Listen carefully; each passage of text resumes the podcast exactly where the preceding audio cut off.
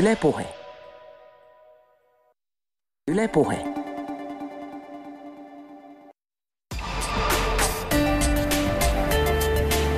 Yle Puheessa. Torstaisin kello neljä. Mikko Peltsi-Peltola. Yle Puhe. Kyllä näin on. Tänään puhutaan uinnista. Miten mulla on Miia semmoinen olo, että me ollaan ihan just äsken puhuttu uinnista? Ollaanko me? En mä tiedä, tuolla ulkona olisi ainakin uimakelit. Ollaan me puhuttu nimittäin avantouinnista. Joo, mutta ei se ole ollenkaan sama laji. Siis, mä oon edelleen sitä mieltä, että avantouinti ei ole uintia. Se on, se on jonkinnäköistä niin kuin itselleen todistelu, että pystyn tähän. Niin, mä, niin mäkin, mäkin, mäkin sen ajattelin, mutta avantouinnin SM-kisat siis Lohjalla. Joka tapauksessa kisakallion urheiluopistolla nyt viikonloppuna – on niissä nyt samoja elementtejä, molemmissa ollaan vedessä, mutta itse asiassa se, minkä takia lähdettiin tänään hakemaan tätä uintitekniikkaa, oli se, että sä et pysty ulkona pakkasella – Etelässä, etelässä täällä ei ole pakkasta, mutta siis nyt pitäisi olla pakkasta. Niin, no viime viikolla oli tämän edestä sitten. Niin, jolloin me tätä haudutettiin tätä ideaa. Että sä, sä et pysty siis ulkona liikkumaan ja sä haluat urheilla kuitenkin lähes päivittäin. Joo, siis en pysty hikiliikkumaan ihan vaan sen takia, että en pelästyttäisi kaikkia kansaliikkuja. Mulla on jostain syystä nenän limakalvot sen sorttiset, että mulla on puoli, puoli naamaa veressä, kun sieltä alkaa veri lentää sitten. Heti en kun tiedä. sä hengästyt ulkona joo, pakkasella. Joo, okay. kyllä. Et tota, en, en tiedä mikä on, mutta ehkä ne kuivuu siihen mallin kovilla pakkasilla sitten, että joo. siihen sitten niin kuin kunnon tykytykset päälle, niin alkaa veri roiskua. Kuulostaa miellyttävältä. joo, joo, ja on tosi esteettisen näköistä. Mutta siis tarkoittaa sitä, että vietät, hikoilet pakkasella sisällä mieluummin. Ja uinti on yksi semmoinen, mitä tulee harrastettua. Uinti on, uinti on sellainen jo, että juoksulenkit vaihtuvat uima-altaisiin. Jonkin verran myös, koska tykkää juoksemisesta kuitenkin, enkä halua, että se juoksukunto ihan, ihan lopahtaa. Niin Sä vesijuokset? En todellakaan vesijuokse, vaan ö, juoksen liikkumatta mihinkään, eli tuolla kustannuspaikan juoksumatolla. Joo, joo. Mutta se on aika, aika siinä saa käyttää mielikuvitusta, että maisemat vaihtuu. Vaikka uidessakin toki tulee kaakeleita katseltua, niin siinä mennään eteenpäin kuitenkin. Mm. Minkälainen on tota, ollut, minkälainen uimari sä oot ollut pienenä? No kai nyt kaiketi pienenä kaikki on kovia vesipetoja, niin. mutta se lopahti siinä jossain murrosian, murrosian kynnyksellä sitten tai murrosiässä varmaan se vesihommelit jäi, jäi niin kuin pidemmäksi aikaa ja tota, keskityin muistaakseni silloin laitesukellukseen, että sitä tuli tehtyä sitten, mutta u- uimiset jäi ja jotenkin mä en ole ikinä oikein uimisesta tykännyt, mutta uimahalleissa sitten lasten synnyttyä oli pakko alkaa viettää aikaa, koska nämäkin lapset olivat melkoisia vesipetoja. Ja siinä vaiheessa sitten tuli mieleen, että ehkä se, että et jos sitä opettelisi tykkäämään, koska en mä tykännyt juoksemisestakaan ennen kuin mä opin sen kunnollisen juoksutekniikan. Niin mä ajattelin, että uimisen kanssa lienee sama juttu. Ja sitten pari vuotta takaperin mä kävin tämmöisen uintitekniikkakurssin ja kas aivan uusi laji löytyi. Mutta tänään sä oot saanut lisäuintitekniikkavalmennusta. Mikä oli näin lyhyesti spekuloituna eilisen päivän ja tämän päivän ero? Ja tarkemmin ottaen tänään, kun kello löi 12, niin sä olit saanut laadukasta uintitekniikkavalmennusta noin tunnin. Kyllä, nyt ei muuta kuin kuule vapaa-uintikisoihin tässä. Siis mun, mun uintitekniikka on rintauinti ja sitä menee semmoinen puolitoista kaksi kilometriä sitten kerralla. Ja vapaa-uinti on jäänyt kyllä siinä tekniikkakurssilla käytiin sitäkin läpi, mutta jostain syystä se ei niin kuin iskostunut tuonne takaraivoon ollenkaan samalla tavalla. Ja sen takia mä oon uinut rintaa, mutta tänään taas tuli sitten opittua uusi laji. Niin, se vapaa on nopeampaa ja mä en oikeastaan, jos mä lähden uimaan, niin okei, mä oon ihan saman tekniikkatunnin tänään saanut kuin sinäkin. Ja mulla on vähän sama ongelma, että siinä hiottavaa on, mutta kyllä mä niin kuin osaan uida vapaa mutta tavallaan se on aika hidasta. Se ei ole niin tehokasta kuin se voisi olla. Mm, niinpä. Se on, se on ihan totta ja jotenkin siinä hengestyä tuli paha olo ja syytkin siihen sitten tämän päivän aikana selvisivät aika, aika tota, perinpohjaisesti. Niin, kaikki on kiinni tekniikasta. Kaikki on siis niin kuin, mä tuossa just mietin sitä, sitä tuossa iltapäivällä, kun tultiin tuolta uimahallilta, että, että kun sanotaan, että kaikkihan nyt osaa uida. Jokainen suomalainen osaa uida. No jokainen suomalainen ehkä pysyy pinnalla, mutta ei sillä välttämättä ole mitään tekemistä sen oikean niin kuin uintitekniikan kanssa. Niin. No niin, otetaan meidän päivän vieras myös ääneen, eli uimaopettaja Sebastian Danberg on paikan päällä. Ylepuheessa torstaisin kello neljä. Mikko Peltsi-Peltola. No niin, tervetuloa. Kiitos paljon. Pääpiiskuri. Kyllä. On kyllä ankara ihminen tuosta sympaattisesta ulkonäöstä huolimatta. Äläpä muuta sano. Tuota, kuuntelit äsken tätä meidän tekniikka-analyysiä, niin oliko siinä mitään järkeä? Oh, no on paljonkin järkeä, että se, äh, niin kuin tänään teidän kanssa huomattiin se, että se uinti on periaatteessa hyvin, tai teoriassa sanotaanko yksinkertaista, mutta jos, sitä, jos se tekniikka ei ole kunnossa, niin se on hyvin haastavaa ja raskasta. Mutta tänään niin kuin, se tekniikka parantuu jo ihan huikeasti. No niin, meillä on pari pätkää tuolta aamupäiväiseltä uimahalli-sessiolta, niin kuunnellaan, niin päästään kunnon uimahallitunnelmaan samalla. Tota noin, äh, lähdetään harjoittelemaan vapaa tekniikkaa. Ja aloitetaan alkuverryttelyllä ja uinnin kuvauksella. Ja sen jälkeen analysoidaan tekniikkaa ja sitten lähdetään työstämään sitä. Kiva. Katsotaan virheet ja... Aloitetaan alusta. Niin. Eli altaaseen mars. Altaaseen mars. Öö, mä siis kuvan kaikista suunnista. Tulee ylhäältä, veden alta sivusta, veden päältä sivusta ää, ja veden alta niin kuin etuviistosta. Niin me saadaan silloin kaikki kulmat. Peltsihän on uinut aikaisemmin aika paljon kuitenkin ja suorittanut triatloneita, että tota noin, tää onkin kiva, että me nyt me kuvattiin jo Peltsin uintia joskus aikaisemmin, mutta me ei olla itse asiassa tehty vielä tekniikan kanssa mitään muutoksia, että tästä tulee kivaa. Okei. Kyllä huomaa, että se on uinut paljon aikaisemmin. No nyt te näette itse asiassa, että tässä on loistavaa, että teillä on niin erilaiset tyylit. Ja sitten mikä tässä Toi on... oli aika nätisti sanottu. Jokaisella on se oma tyyli, mutta sitten se on myös se, että kun Peltsi on hirmu pitkä kaveri ja sillä on hirmu pitkät niin ulottuvuudet, niin se, että tota noin, miten se vaikuttaa niin kuin tähän uintiin. Toi potku on vähän semmonen omituinen, että mä en oikein tiedä, että kuinka kovaa pitäisi potkia, että vähän reisi jotti. Peltsillä on tosi hyvä vartalon kierto hengittävälle puolelle. Nähdään, miten se menee kyljelleen aina, miten sä menet kyljelle aina hengittäessä näin. Mm.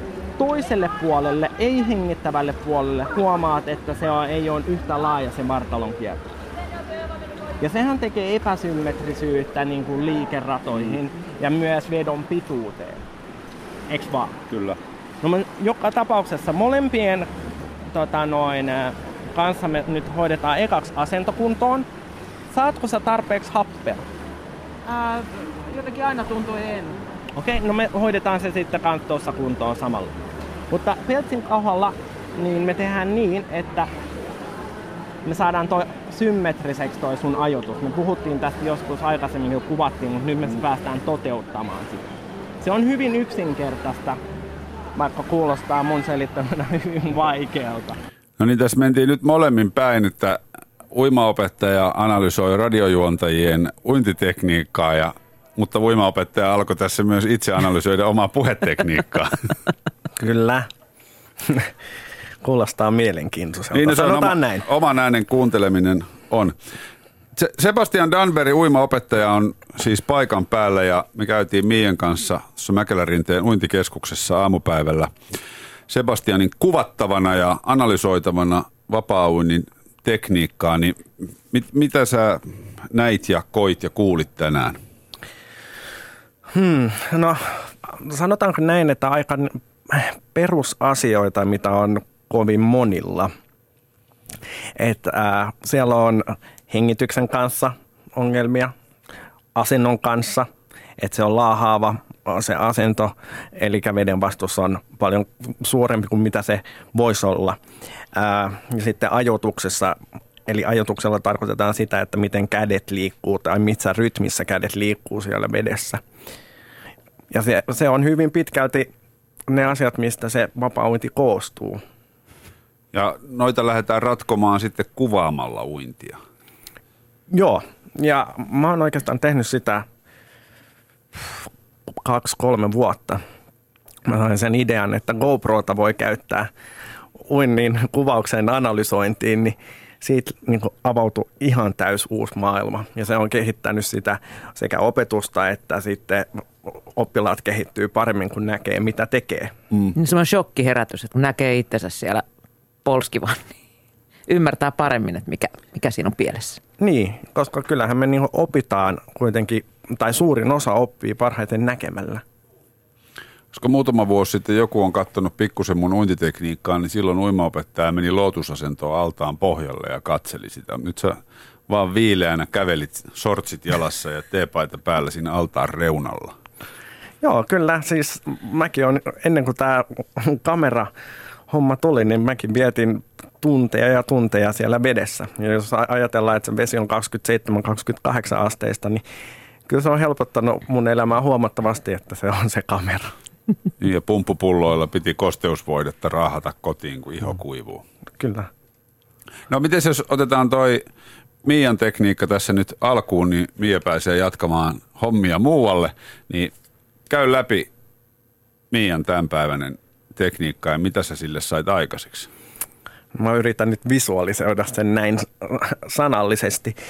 Ää, eli lähtökohta oikeastaan oli se, että no asentohan oli perushyvä ää, kaulasta lantioon asti. Potkussa oli, ää, tai sanotaan näin, että potkut lähti säärestä, jolloin ensinnäkin kelluttava pinta oli, oli paljon pienempi, sekä sitten kun polvi on alempana kuin – sun mahalinja, niin silloin vedenvastus kasvoi huikein paljon. Eli kun reisi muodostaa vastustavan pinnan, niin se sitten painaa sua alaspäin. Ähm, Toisaalta jos mun vatsa olisi ollut alempana kuin mun polvet, niin mulla olisi silloin merkittävä ylipaino. niin. Tai sitten raskaana. Niin, totta. Niin. Äh, ja sitten äh, käsivedot tai käsivetojen rytmitys oli niin kutsuttu tuulimylly jossa kädet liikkuu 180 astetta toisistaan. Ja oikeastaan se eteenpäin vievä voima sulla tuli, ennen kuin me se korjattiin, niin se tuli jaloista. Ja no, riippuu tietenkin, että mikä siinä on tavoitteena. Onko tavoitteena triatlon tai kilpauinnin lyhyet matkat, sprinttimatkat tai pitkän matkan avovesiunnit, niin se tekniikka tietenkin on vähän erilainen. Mutta nyt me saatiin käsivetojen ajotuksen muutoksella se voimantuotto sieltä ylä, ylävartalosta sekä sitten vartalon kiertoa paremmaksi. Ja hengityskin ilmeisesti parani. Hengityskin kulki, kyllä. Ja kyllä se mm. tuntui ihan erilaiselta hmm. sen session jälkeen. Ihan eri hommaa. Hmm. Niin ja näin maalikonkin silmiin näkyy heti, että, että niin kuin alkoi kulkea. Joo. Pienillä asioilla. Mutta sitten tietysti kun laitetaan monta pientä asiaa yhtä aikaa mietinnän alle, niin keho ei ehkä, tai mieli ei ehkä ota kaikkea heti vastaan.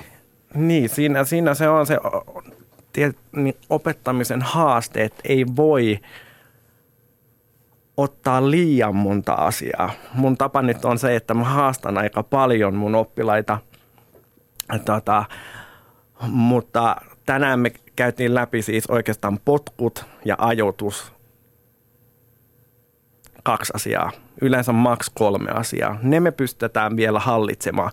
Mutta uintihan on niin kuin hyvin monimutkainen laji, että siellä kädet tekee yhtä rytmiä, jalat tekee yhtä rytmiä, meidän vartalon pitää kiertyä, meidän, meillä on rajoitettu aika ottaa happea, meidän pitäisi hallita meidän uintiasentoa, kaikkea ja sitten siellä on muut kansauimarit ja mitkä vaikuttaa myös siihen äh, niin kuin fiilikseen, että uinti on ihan mahtava laji ja sitten kun ne kaikki saa toimimaan niin, yhteen. Just niin, näin. E- e- eli niin kuin haasteet ei ihan heti lopu kesken, mutta hienostihan säkin pystyit tänään miettimään ne kaikki asiat niin kuin lopuksi.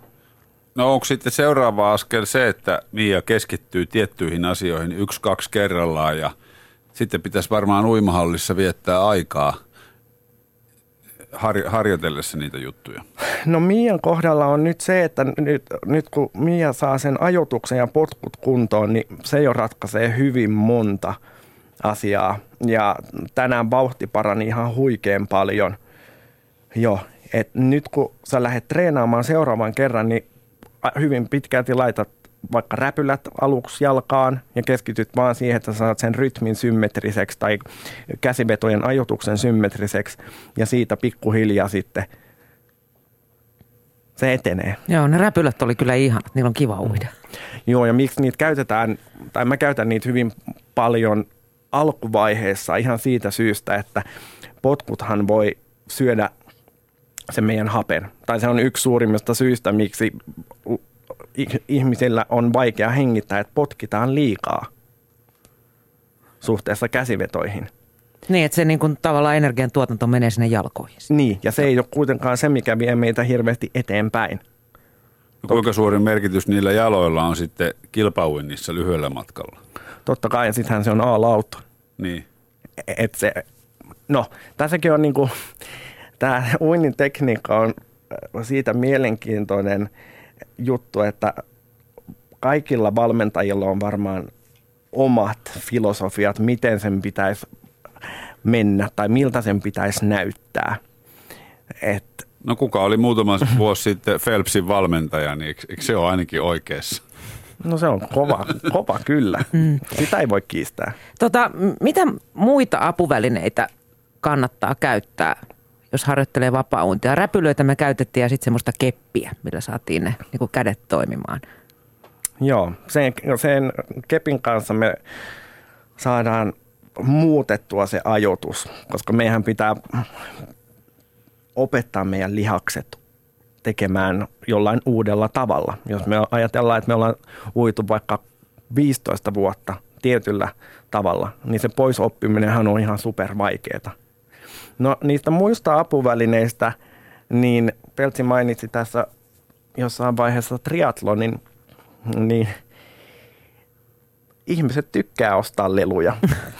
Totta ja kai. etenkin Tietysti. triathlonistit. Et siellä niinku, nykypäivänä on niitä leluja on vaikka muille jakaa, että on erilaisia lättäreitä, eli lättärit on sellaiset ää, käteen laitettavat lätkät, jolla me treenataan joko tekniikkaa tai voimaa tai niitäkin on lukuisia erilaisia. Nykypäivän sitten on erilaisia pullareita eri tarkoituksia, on erilaisia räpylöitä. Et Kaikkea löytyy. kaikkea löytyy. Joo. Niin pullarit eli pullikset on siis joitain kelluttavia, mitä laitetaan haarrojen väliin. Kyllä, juuri näin. Tai sitten nilkkoihin. Niin. Ja ne pitää niin kuin jalat yhdessä silloin, kun treenataan käsi. Joo, Joo. Si- kyllä. Eli silloin treenataan käsivetoja. Niitähän ei tarvi itse ostaa, niitähän aika hyvin on uimahalleissa lainassa. Ainakin- Joissain niin, on, Niin, kyllä. ei varmaan kaikissa. Joo. Eli ne pitää sitten myös, niillähän saadaan myös, ja jos, jos keho alapää laahaa, niin kelluttamaan niitä ylöspäin. Kyllä, ja siinä se niin kuin pullarin äh, valinnassahan pitää myös ottaa huomioon se, että mikä sun ruumin rakenne on. Mm. Mm. Esimerkiksi sulla niin pitäisi olla semmoinen aika iso Koska pullari. on niin painava takamus. Kuuma ilmapallo. no, hyi. Ja, ja siis se keppi, mitä käytettiin, niin se oli ikään kuin viestikapula, joka oli toisessa kädessä, kun lähettiin, ja sitten se vaihtoi kättä Kyllä, jatkuvalla syötöllä. ja se on vaan semmoinen oikeastaan pika-apuväline, että me saadaan iskostettua joku tietty rytmi tai muutettua se ajoitus tai rytmi. Mm. Ja sitten me lähdetään siitä rakentamaan sitä eteenpäin. Palataanpa vielä hetkeksi tonne, tonne halliin ja katsotaan, että miten homma sitten eteni. Niin, me siis me lähdettiin nyt tota, äh, ihan uintiasennosta. Ja mä teen sen yleensä niin kuin räpylöiden avulla. Sen voisi tehdä myös ilman, mutta nyt tänään äh, nopeutetaan vaan prosessia räpylöiden avulla. Eli me lähdettiin ekaksi äh, korjaamaan potkuja. Eli esimerkiksi otetaan Mia vaikka esimerkiksi, niin siellä tota, niin, Mia potki säärestä, jolloin polvi oli alempana kuin mahalinja, ja sehän luo ihan valtavasti vastusta, joka painaa tota, meidän takapuolta ja jalkoja alaspäin. Ja sitten me lähdettiin ojentaa jalat suoraksi, eli ekas korjattiin potkut, Sitten sen jälkeen otettiin hyvä korepito ja pieni pito pakaroihin, eli napa kohti selkärankaa ja puristetaan pakarat yhteen. Niin se auttaa yllättävän paljon, tai siis ihan huikean paljon, pitämään sen asennon mahdollisimman virtaviivaisena. No seuraavaksi me lähdetään työstämään ajotusta. Käsiveitojen, miten kädet, missä suhteessa ne on toisiinsa ja rytmiä. Me ei keskitytä yhtään mihinkään muuhun kuin siihen, että me saadaan rytmi symmetriseksi, jolloin me saadaan teille oikea vedon pituus ja me saadaan se voimantuotto sieltä niin lavoista. Mä käyn hakemaan teille apuvälineet kaksi tikkua Yhden kysymyksen. Ja sitten lähdetään taas tekemään töitä. No niin. Hep, mä viittaan täällä. Hei, kun puhuttiin näistä peräpään apuvälineistä, että tota, mitkä kelluttaa, kelluttaa kivasti, niin tota, Ai ai, kun tuosta tulee niinku vääjäämättä. No niin. no, No, peräpää taas on- sä oot tollanen. Peräpää on peräpää. Niin. Siksi meillä on farmariauto. Niin, niin miten sitten se pidetään pinnalla ilman näitä apuvälineitä, ettei ne polvet ja se takaosasto valahda? Ää, no uintiasentohan on yksi tärkeimmistä asioista uinnissa. Ja mikä sitä säätelee, niin sitä säätelee hyvin moni asia. Mutta lähtökohtaisesti, jos lähdetään yläpäästä, niin meidän pää vaikuttaa meidän uintiasentoon ihan huikean paljon. Jos uidaan, niin kuin monet tekee, kuten minä myös, mökkisammakkoa pääpinnalla, niin siinä ei ole oikein mitään muuta vaihtoehtoa kuin, että ne takapuoli ja jalat on siellä melkein pohjassa. Kun me käännetään meidän nenä osoittamaan kohti pohjaa, niin silloin se auttaa tuomaan niitä jalkoja enemmän pinnalle. No sitten seuraava kohta on sitten meidän keskivartalo, kore ja pakarat. Eli jos me ei vedetä napaa kohti selkärankaa, vaan pidetään vatsalihakset niin kuin ihan löysinä, tai miten se nyt sanotaan, niin Rentoina. rentoina, niin, niin äh, on hyvin vaikeaa pitää sitä uintiasentoa. Ja sitten pakarat, tosiaan siellä on hyvä myös pitää samalla tavalla kuin koressa jonkunnäköinen pito. Jalat ää, mahdollisimman suorana, jotta meillä olisi maksimaalinen kelluttava pinta-ala.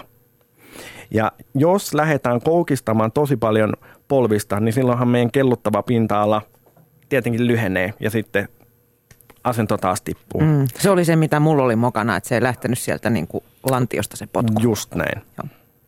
Ja sitten vielä, tota, kun otetaan tuo suonenveto pois, kun nilkkoja ojennetaan, niin kaikki menee hyvin. Niin. No mitä sä meikäläisen uinnista sanot? Sekin analysoitiin tänään melko tarkkaan ja sille tehtiin jotain. Kyllä, siis se, että ää, sun tyylihän oli lähtökohtaisesti jo erilainen, tai teillä oli niinku kaksi eri tyyliä. Sulla oli paljon pitempi veto kuin Mialla, kun Mialla oli se niin kutsuttu tuulimyllytyyli, että kädet viuhua kauheata vauhtia, mutta eteenpäin ei kauhean kovaa pääse. Jos nyt näin suoraan puhutaan. Ja pitää, puhua, pitää puhua suoraan, ettei luo vääriä käsityksiä. Kun taas sitten sulla on, niin kun sä oot pitkä kaveri ja hyvä pitkät kädet, niin sitä vipuvartta on, niin sulla se ajoitus oli jo huomattavasti parempi. Siinä hengitysvaiheessa, mikä on hyvin tyypillistä, että siinä tulee semmoinen ajoitusvirhe on se, että kun lähdetään ottaa happea, niin sä hengität vasemmalta, niin se sun oikea käsi aina tippuu liian syvälle. Ja sit sun ranne menee vielä silleen, että sormet nousee kohti pintaa, jolloin sulla ei ole minkäännäköistä pitoa siinä, pitoa vedestä ja sitten se liike suuntautuu alaspäin. Eli sen sijaan, että sä luot taakse, eteenpäin vi- vievää voimaa, eli sä työnnät vettä taaksepäin, niin sä painatkin vettä alaspäin, jolloin sä luot nostetta. Ja eteenpäin pitäisi päästä. Eteenpäin pitäisi päästä. Toivottavasti jo ymmärsitte tästä selityksestä. Niin, mutta senhän näin sen, sen, että mä painan vettä alaspäin, niin näki niistä ilmakuplista.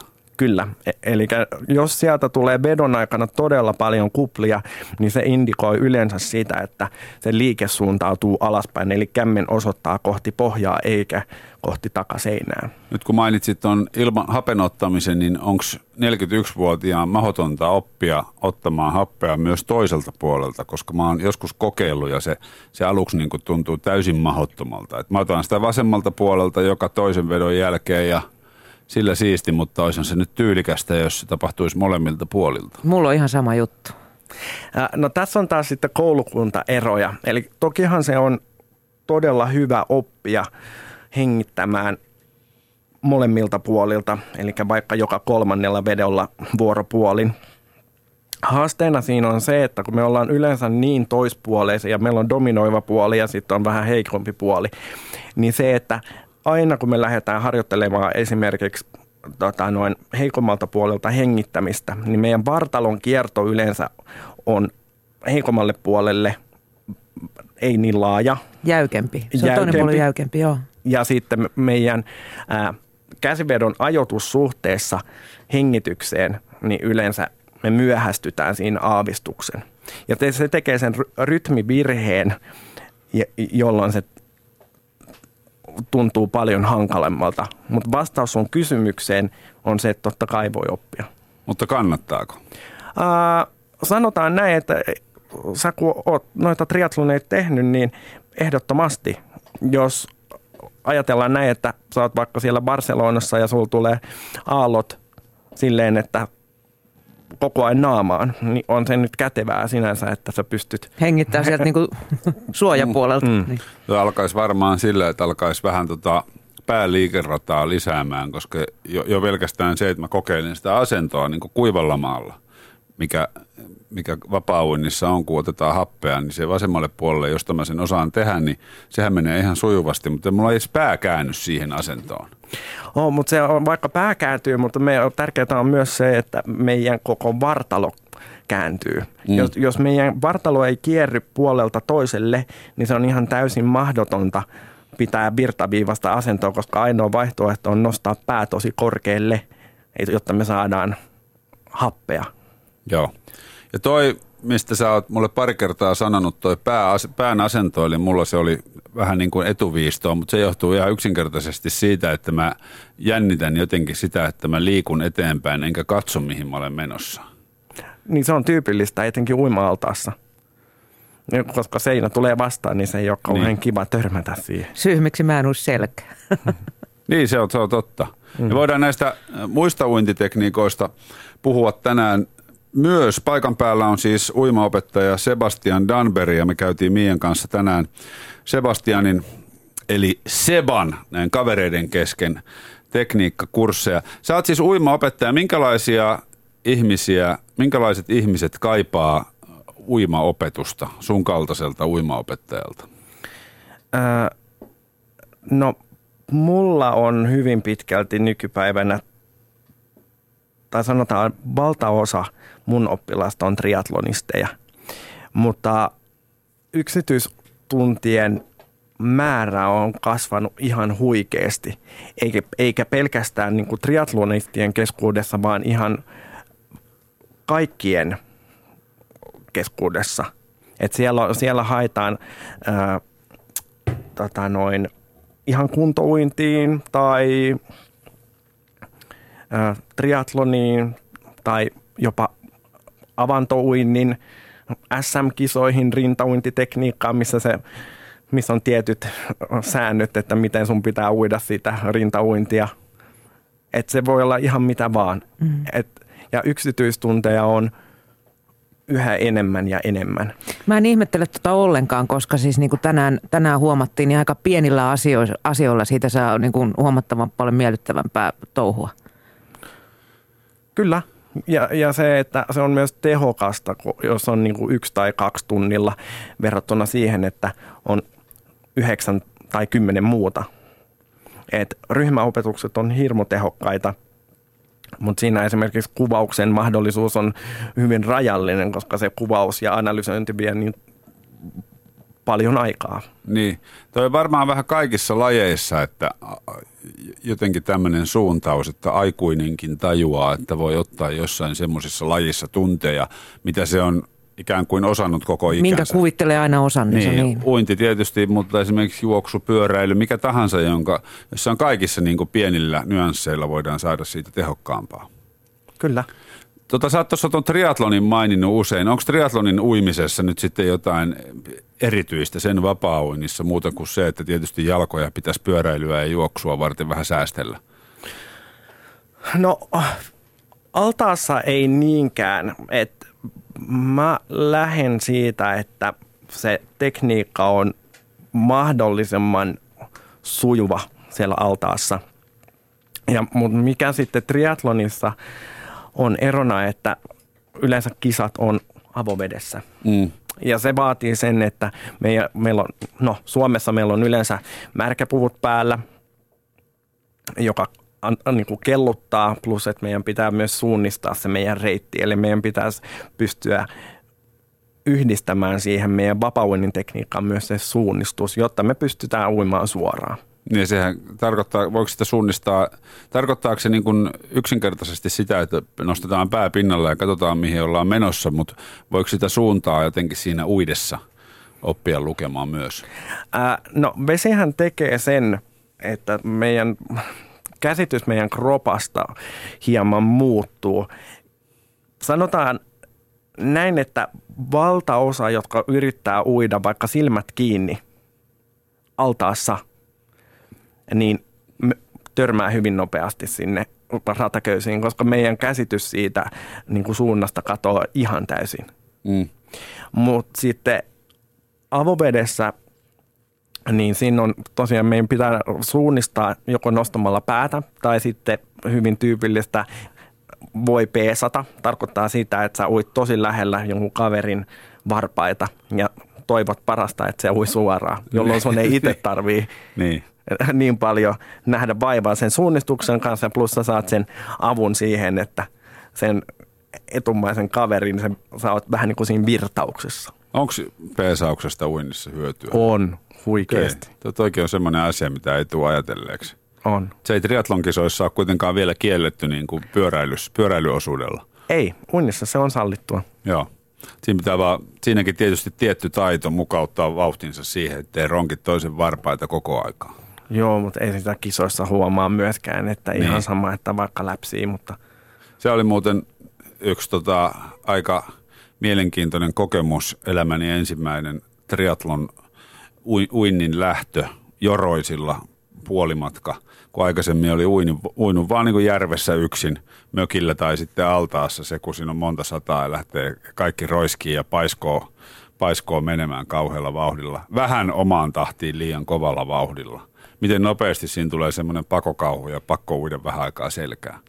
Kyllä, siis mulla oli ihan sama kokemus joroisilla, että vaikka kuvitteli, että osaa uida kohtuullisesti, niin jotenkin siinä tyypillisesti lähtee vähän liian kovaa ja sitten kun on monta sataa muuta Mm. siinä ympärillä, niin kyllä se on niin kuin jännä tilanne ja sitäkin pitää vaan treenata. Onko uimarin tai uinnin harrastajan, kuntouimari, triatlonisti, mikä vaan hyödyllistä osata ja, ja reenata myös muita uintilajeja? Totta kai, kyllähän se tuo sitä monipuolisuutta ja auttaa pitämään kroppaa ehkä paremmin auki. Et me, et, no, yksinkertaisesti sanottuna, niin se monipuolisuus kannattaa. Ja jos sä osaat selkäkroolia tai rintauintia tai perhosta, niin sä opit tuntemaan sen veden ihan eri tavalla ja opit hallitsemaan sitä sun kroppaa myös vedessä eri tavalla. Ja se taas auttaa sua olemaan parempi myös vapauinnissa. Okei. Okay. On, käy, käy, käykö sulla oppilaita, jotka haluaa mu- muita uintitekniikoita? Tuon sammakon ja vapaa-uinnin sä jo tuossa mainitsitkin. Ää, hyvin pitkälti se on vapaa-uintia. Ää, toki myös rintauintia on jonkun verran. Selkäuintia ja perhosta opetan myös toki, m- mutta sanotaan näin, että noin kymmenen kertaa vuodessa. Eli aika vähän. Et kyllä ne suosituimmat lajit on ne vapaa-uinti ja rintauinti. Mm. Miten nämä uinti, eri uintilajien taloudellisuus menee? Onko vapaa, vapaa-uinti semmoinen, mitä jaksaisi periaatteessa pisimpää? No se riippuu tietenkin tekniikasta. Jos kaikkien lajien tekniikat olisi hallussa, niin millä jaksaa pisimpään? Ää, no kyllä se varmaan on, no toi on No se nyt oli vähän tommonen. hyvin monimuotoinen kysymys, mutta mulle mä jaksan kyllä vapaa-uinnissa, Joo. tätä vapaa-uintia niin kuin kaikista pisimpään. Se riippuu niin kovin paljon, että ootko sä luontainen rintauimari ää, tai mikä sun kropan liikkuvuus on ja siinä on niin kuin monta aspektia. Niin. Paljonko sä jaksasit vapaa-uintia, jos saisit pari päivää val- aikaa valmistautua ja lähtisit rennolla ranteella menemään? No en ole kokeillut, mutta ollaan me Märkissä tehty semmoisia 10 kilsan yöuinteja. Paljonko siihen menee aikaa? Muutama Ää, tunti. Joo, kaksi, ja kaksi tuntia, kaksi, kaksi ja puoli tuntia yli. Joo. Kaksi tuntia, mitäköhän meni viimeksi, kaksi tuntia 40 minuuttia. Tuossa huomaa just, mä oon siis kerran osallistunut vanajavesiuintiin viiden kilometrin matkalle ja mulla meni se kaksi tuntia siihen viiteen kilsaan. Eli siinä varmaan oli juurikin, että jos tekniikka olisi vähän parempi, niin mä olin siellä ihan viimeisten joukossa. Joo, se, se, on, se on niin tekniikkalaji. Mm. Miten tota, minkälainen uintilaji lapsille opetetaan ensimmäisenä? Onko semmoinen perinteinen koira vielä se, mitä lähe, onko semmoinen uintitekniikka ylipäätänsä enää tunnistettu? Ää, no Tai koiraa, koiraa ei periaatteessa, ehkä en osaa sanoa koko Suomen tilannetta, mutta kyllä me lähtökohtaisesti lähdetään siitä, että me pyritään pitämään se katse sinne kohti pohjaa, koska se auttaa pitämään ne jalat pinnalla. Koirassahan on koko ajan pää pinnalla, Mm. jolloin se ei ole kauhean taloudellinen se tyyli. Toki on sellaisia tapauksia, jolloin ei voi, esimerkiksi ei voi laittaa korvia veteen jostain syystä, niin sitten on pakko mennä sen koiran kautta. No putket korvissa varmaan mm. lapsilla ainakin suurin syy. Esimerkiksi. Niin. Ja kyllähän se koiran liike on ehkä semmoinen yksinkertaisin ja luonnollisin. Joo, me mennään niin kuin kautta, mikä on periaatteessa koiraa katse kohti pohjaa pitemmillä vedoilla. Ja siinä on hengitys sitten joko sivulta tai edestä. Okei, kannattaako sitä mieluummin sitten lapsille? No, Tyrkyttää. uimakouluissa tehdään nykyään hyvin pitkälti niin. Joo. Onko tota, kun katsoo tota, näitä eri uintilajeja, niin sitten täällä on mainittu tuota, alkeisselkäuinti. Joo. Onko se, millainen se on? No, al- alkeisselkäuinti, jo, no mä vastaan toisella tavalla. No nyt kun tota, no, niin kuin haluat. Joo. Eli ää, kun- jos mä lähden opettamaan jotain uimaan, jo- joka ei ole koskaan uinut, Ja puhutaan aikuisesta. puhutaan aikuisesta, niin mä lähden liikkeelle siitä, että ää, no, pitää olla rentona vedessä. Mm. Siellä tehdään erilaisia harjoitteita. Sen jälkeen avustettu kellunta selällään, että oppii sen, että vedessä on noste. Ja sitten toinen todella tärkeä juttu on sukellus. Sen jälkeen voidaan lähteä niin kuin kellunnasta potkuilla etenemään. Eli se on vähän niin kuin jo alkeisselkää. Ja sitten alkeisselässä otetaan niin kuin kädet tuolta sivusta vähän niin kuin rintauinnissa mukaan. Ja siitä lähdetään kehittele sitten selkäkrooliin ja sitten potkuilla mahallaan ja näin poispäin. No mikä on tämmöinen skulling? Ää, Skalin harjoitukset on taas sitten otteenhakuharjoituksia. Siinä kädet maalaa, jos näin voi sanoa, vettä. Okei. Okay. Ja tarkoitus on siinä, että sillä me pystytään hakemaan sitä käden oikeaa asentoa ja parantaa otetta veteen. Se on hassu mun mielestä se sana, se ote veteen. Niin, niin. Sculling. Sitten on vesipallokrooli. Onko se sama kuin lähiökrooli, että takatukka heilahtaa puolelta toiselle? Vesipallokrooli on kroolia, mutta pääpinnalla. Niin. katse eteenpäin, joo. Muuten ei näe palloa. Onko tota noin näin, että ne uimalajit, mitkä on nyt ollut jo pitkään, nämähän on aika vanhoja varmaan kaikki lajit. Kyllä. Voisitko sä kuvitella, että tulisi joku uusi uintilaji? Äh, Vai onko teillä alan ihmisillä salassa joku?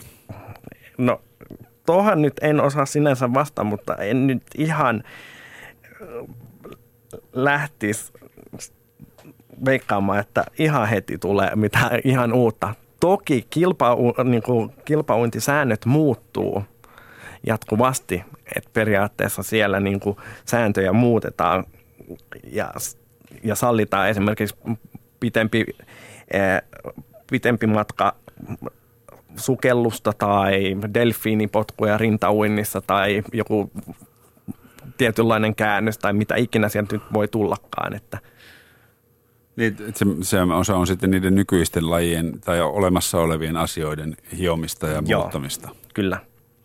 No miten sitten uima-ihmiseltä pakko kysyä nyt, kun kaikki paikat on turvoksissaan maahanmuuttokeskustelua ja niin poispäin. Ja uimahallitkin on aika monessa uutisessa ollut liitteenä ja Hmm. maahanmuuttajien käytös uimahalleissa. Miten se on teillä hallityöntekijöillä otettu huomioon tai onko se, onko semmoinen asia käsiteltäviä joukossa? Ää, mä luulen, että se riippuu tota, ää, aika pitkälti hallista. Mä luulen, että jokaisessa hallissa on vähän omanlaisensa kulttuuri.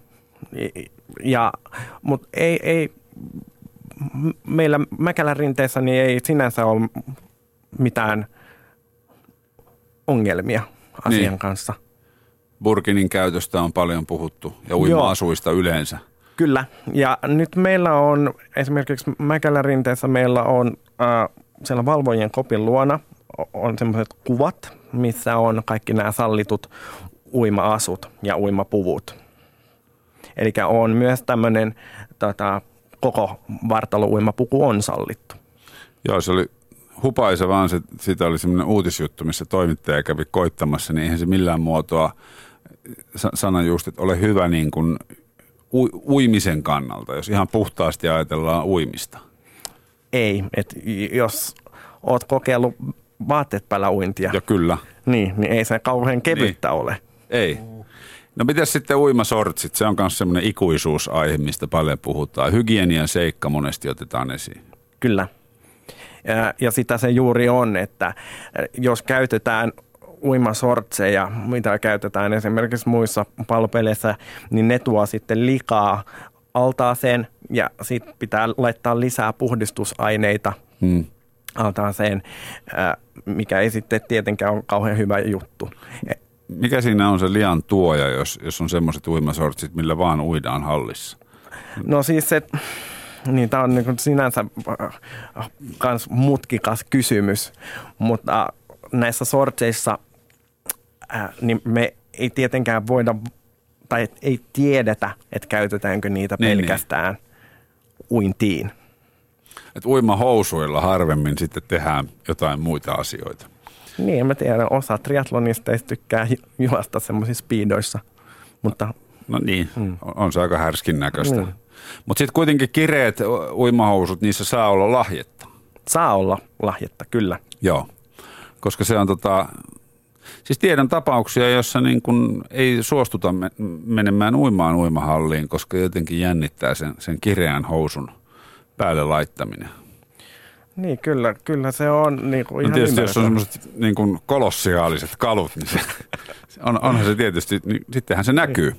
Joo, mutta kyllähän tuo hygienia ja sitten laji, se, mikä on niin kuin lajille edullista, niin itse sitä jotenkin ajattelee kaikkea käytännön, että mikä vaan on sen lajin kannalta parasta. Kyllä, kyllä.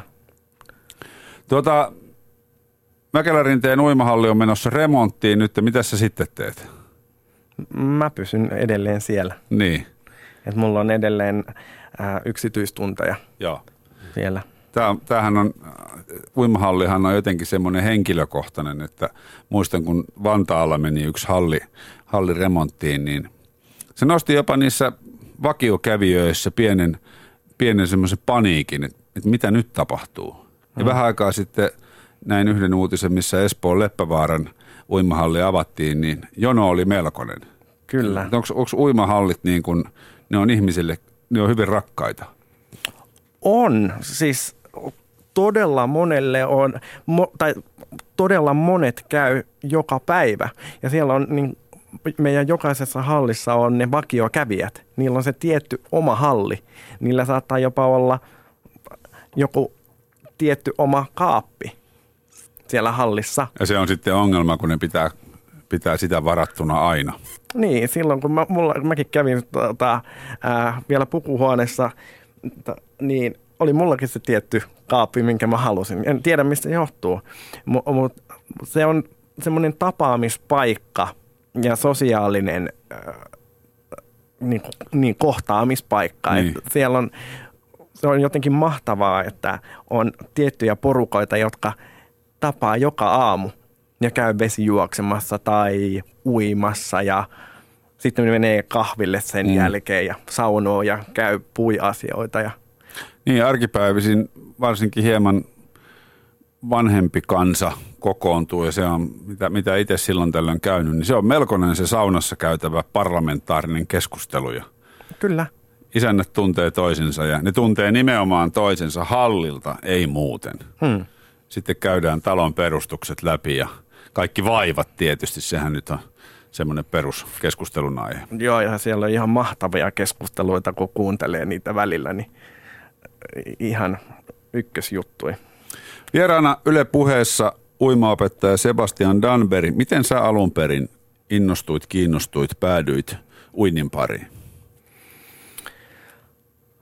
Mä luulen, että mä oon aina ollut kiinnostunut vedestä tai viihtynyt vedessä. Meillä oli lapsuuden kerrostalossa, niin meillä oli oma uima-allas meidän taloyhtiössä ja siellä oli mahdollista uida joka aamu. Ja me vietettiin sitten kaveriporukalla siellä hyvin paljon aikaa ja sitten jossain vaiheessa tuli lähdettyä uimahyppyihin ja on tullut uitua tosi paljon ja, ja en tiedä, jotenkin se tuntuu omalta jutulta ja viihdyn hyvin sekä vedessä että altaan reunalla. Et sattuman kautta on nyt sitten tälle niin. alalle. Niin kameratekniikka pitää sut nykyään altaan reunalla, ei enää niin paljon altaassa. Ei, kyllä mä oon niin lähestulkoon päivittäin vedessä, mm. joko itse treenaamassa tai sitten mun oppilaiden kanssa, mutta vähemmän. Mä puhuin yhden kaverin kanssa joskus ja paasasin sille hiihdon tärkeydestä ja tota, hän sanoi, että ei, ei, ei se ole mikään kansallislaji, että ei, ei kaikkien tarvi osata hiihtoa, että, että lopeta toi höystäminen. Niin onko uinti, joka liittyy kuitenkin sen lajin lisäksi hengissä pysymiseen silloin, jos ollaan tekemisissä esimerkiksi jäällä tai veden lähellä tai veneessä tai laivassa, niin onko se susta semmoinen asia, mikä jokaisen kansalaisen pitäisi osata? No onhan se ihan turvallisuusseikka, niin kuin säkin itse tuossa sanoit, että oot sä veneessä tai jäällä, niin jos sulla ei ole perusuimataitoa, niin on aika synkkää. Mm. Mutta sitten ihminen, joka ei, maakrapu, joka ei mene lähellekään vettä, niin... Niin, siis se, että mä luulen, että monet ää, jännittää ehkä sitä uimaan oppimista. Niin, jos sitä ei ole tehnyt pienenä. Niin, jos sitä ei ole tehnyt pienenä. Mm. Ja se on tosi ymmärrettävää, koska se on elementtinä niin vieras kuitenkin meille. Ei se ole meille luonnollinen ympäristö. Ja mm. me ei pystytä hengittämään siellä veden alla ja ilman apuvälineitä. Ja sitten meillä on rajoitettu aika ottaa happea. Niin onhan se niin kuin aluksi etenkin hankalaa. Mutta sitten kun sä pääset ja rentoudut ja pääset siihen niin kuin uinnin maailmaan ja se ajatus mielessä, että se myös luo sitä turvallisuutta, sit, jos haluat lähteä retkiluistelemaan tai hiihtämään jäälle tai mitä nyt ikinä. Niin, niin voisin kuvitella, että se, semmoiset pohjoisen pienet paikkakunnat, missä ei ole uimahallia ja kesäisinkin vedet on melko kylmiä, niin, niin saattaa kehkeytyä ihmisiä, joilla ei ole uimataitoa. Mm. Kyllä, ja sitten se on monilla, että se voi vaivata sitten niin kuin hyvin pitkällekin, että jos sitä uimataitoa ei ole. Se on Niin. kuitenkin, se uimataito on monille aika iso juttu. On tässä helsinkiläisenä helppo hymyillä, kun on viiden kilometrin säteellä. Ties kuinka monta hallia, että voi aina miettiä, että mihin halliin menee. Koska ei ole päässyt muodostumaan semmoista yhtä ja tiettyä. Hmm. Johtuen ehkä siitä, että meidän lähin uimahalli on ehkä kaikista kylmin, mitä mä tiedän. Ja sitten taas ne lämpimämmät, missä on ehkä lasten kanssa viihtyisempi käydä, niin ne on sitten vähän kauempana. Minkälainen sun mielestä ylipäätänsä on suomalaisten uimataito? Onko tämmöisellä niin kuin uimaliitolla ja hengenpelastusosastolla, niin no hengenpelastusasioista täälläkin on puhuttu tuossa syksyllä, niin, niin jonkunnäköinen huoli siellä kuitenkin kalvaa, että asiat voisi olla paremmin. No tähän tietenkin Suomen uimaopetus- ja hengenpelastusliiton henkilöt osaa vastata paljon paremmin kuin minä, mutta on siinä aina kehittämisen varaa. E- Et, etenkin kouluuinneissa, niin ehkä leikataan budjeteista, että ei koululaiset esimerkiksi pääse kovin usein uimaopetukseen tai koulun aikana uimaan. Ja näin, niin kyllähän se vaikuttaa tietysti siihen uimataitoon. Mm. Muistan pienenä, kun oltiin ala-asteella, niin meidät jaettiin kolmeen ryhmään. Kolmoset osa suida hyvin ja tota, kakkoset vähän siltä väliltä ja ykköset ei ollenkaan. Ja se oli jotenkin nöyryyttävää olla siellä ykkösissä. Mm. Että me, te menette lastenaltaaseen, kun kolmoset sai lähteä hyppimään tornista alas. Niin, ja ajatellessa muistat sen ikuisesti. Niin, tämä on jäänyt Mm. mieleen. Mutta kyllähän sitä sitten jotenkin, no onneksi on ollut semmoiset vanhemmat, jotka on pitänyt huolen siitä, että uintitaito on tullut. Niin, ja kyllä se on niinku var, suurimmalle osalle tai lähes varmaan kaikille on tärkeää se, että, että lapsella on se uimataito, koska Niin. niin. se on tosiaan turvallisuustekijä. Koska se esiintyy joskus niin kuin semmoisissa asioissa, että lukutaito, uimataito, mm. ne on niin kuin samalla viivalla. Että jotenkin jos näkee tai tapaa aikuisen, joka sanoo, että ei osaa uida, niin heti tulee ensimmäisenä kysymys mieleen, että miksi? Mm. Miten on näin päässyt käymään? Niin, kyllä. Mutta sitten toisaalta ää, ne on ehkä parhaita kokemuksia, semmoiset, että mullakin on ollut, ää, vanhin oppilas on tainnut olla kahdeksan, päälle 80, joka ei osannut uida. Ja siitä oli, ja, tai häntä oli mietityttänyt se sitten koko elämä ja hän päätti sitten, että hän o- oppii uimaan. Ja hän tuli sitten Tuli niinku- tunnille ja tuli tunnille. Ja miten, miten se siinä sitten kävi? no, oppi uimaan. Kauan, Ja- kauan meni? Uh, no se vähän riippuu, uh, mitä siellä on taustalla, mutta se voi olla, että se tulee hyvin nopeastikin. Jos otetaan esimerkiksi perusterve ihminen. Uh, joka ei osaa uida Niin, ja ei ole veden pelkoa. niin. Uh, No, asunut vaikka Saharassa, niin et ei ole ollut. No, ei se- jostain syystä no ei. Se, se uimataidon määritelmähän on siis meillä Suomessa on se, että sä virallisesti osaat uida, kun sä osaat uida 200 metriä, josta vähintään 50 metriä ää, selällään. Okay. Se, että nollasta siihen pisteeseen, niin sanotaanko näin, että okei, okay, jos sä oot, nyt on paha kysymys, Öm, vähintään kuukaus, sanotaan, että no vuodessa varmasti, mm. Riippuu varmaan kuinka mm. usein. totta kai, totta kai, kuinka usein sä käyt tunnilla, niin. kuinka usein sä käyt itse harjoittelemassa, että hyvin nopeastikin se voi tulla. Joo. Mutta siis tekniikkahan, tekniikkahan kyllä oppii. Muistan siis ta, silloin, kun ensi ekalle puolikkaalle triathlonille menin, niin tammikuussa jaksoin uida vapaa 25 metriä. Sen jälkeen syke oli niin korkea ja mä olin niin hengästynyt, että siitä ei tullut mitään. Mm. Niin ja ajattele, säkin oot kovakuntoinen kaveri. Ja, ja se, että vaikka sä juokset maratonin äh, johonkin tiettyyn aikaan tai pystyt ylipäätänsä juosta maratonin, mm. mutta se, että sen jälkeen hyppäät altaaseen ja uit 25 metriä, niin, niin se voi olla game over sen jälkeen. Siis sil- silleen, mutta se onkin siinä, että ää, kun se on niin tekniikkalaji. Niin. Ja hengityksessä monilla on se haaste. Niin no siinä oli just se ongelma, Mm. että ei saa happea, niin ei jaksa. Niin, Sitten vaan tota, ramppaamaan uimahalliin ja keskittymään siihen tekniikkaan, niin heinäkuussa se, se vajaa kaksi kilometriä, niin aivan heittämällä. mm. Et sehän ei sinänsä, jos rauhallisesti ui, niin mun näkemys on se, että, kun juoksussa jossain kohtaa tulee, voi tulla niin voimakkaat jalkakivut, että, että se vaan loppuu se liike, Mm. niin, niin uintia ehkä jaksaisi niin kuin ajallisesti huomattavasti pidempään. kyllä. Tuossa on se, että kun vaan malttaa lähteä tarpeeksi rauhallisesti. Monessa lajissahan kyse on hyvin pitkälti rytmistä ja rentoudesta. Kun sä opit olemaan vedessä rennosti, niin se lähtee sujumaan paljon paremmin. Niin, että uimalla vaan. Tota, miten tästä eteenpäin? Minkälainen kevät on uima? Onko uinnissa jotain sesonkeaa, että sulla nyt kaikki tota, puhelin soi yötä päivää ja kaikki haluaa uima, uimaopetukseen, kun kevät ja kesä koittaa?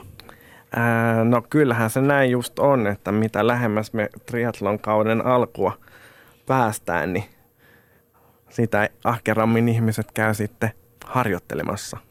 Onko sun, sun triatlonistit, niin onko ne kuntoilijoita vai onks, käykö sulla ihan niin kuin kilpatason porukkaa myös? No suurin osa on, no miten sä määrittelet kilpailijan, niin kun, kun tokihan monet No käy... semmoiset, joita ahdistaa se, että jos ei ne ole 20 parhaan joukossa.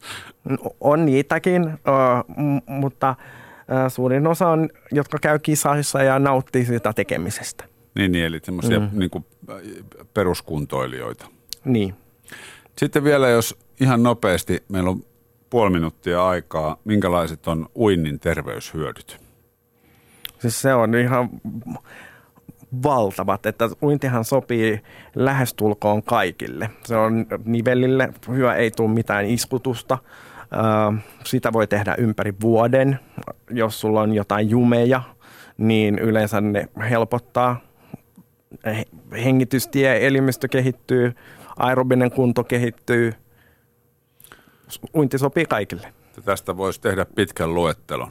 Kyllä. Kiitoksia Seba, kun kävit vieraana, eli paikan päällä oli Sebastian Danberg ja me nähdään radiossa sitten viikon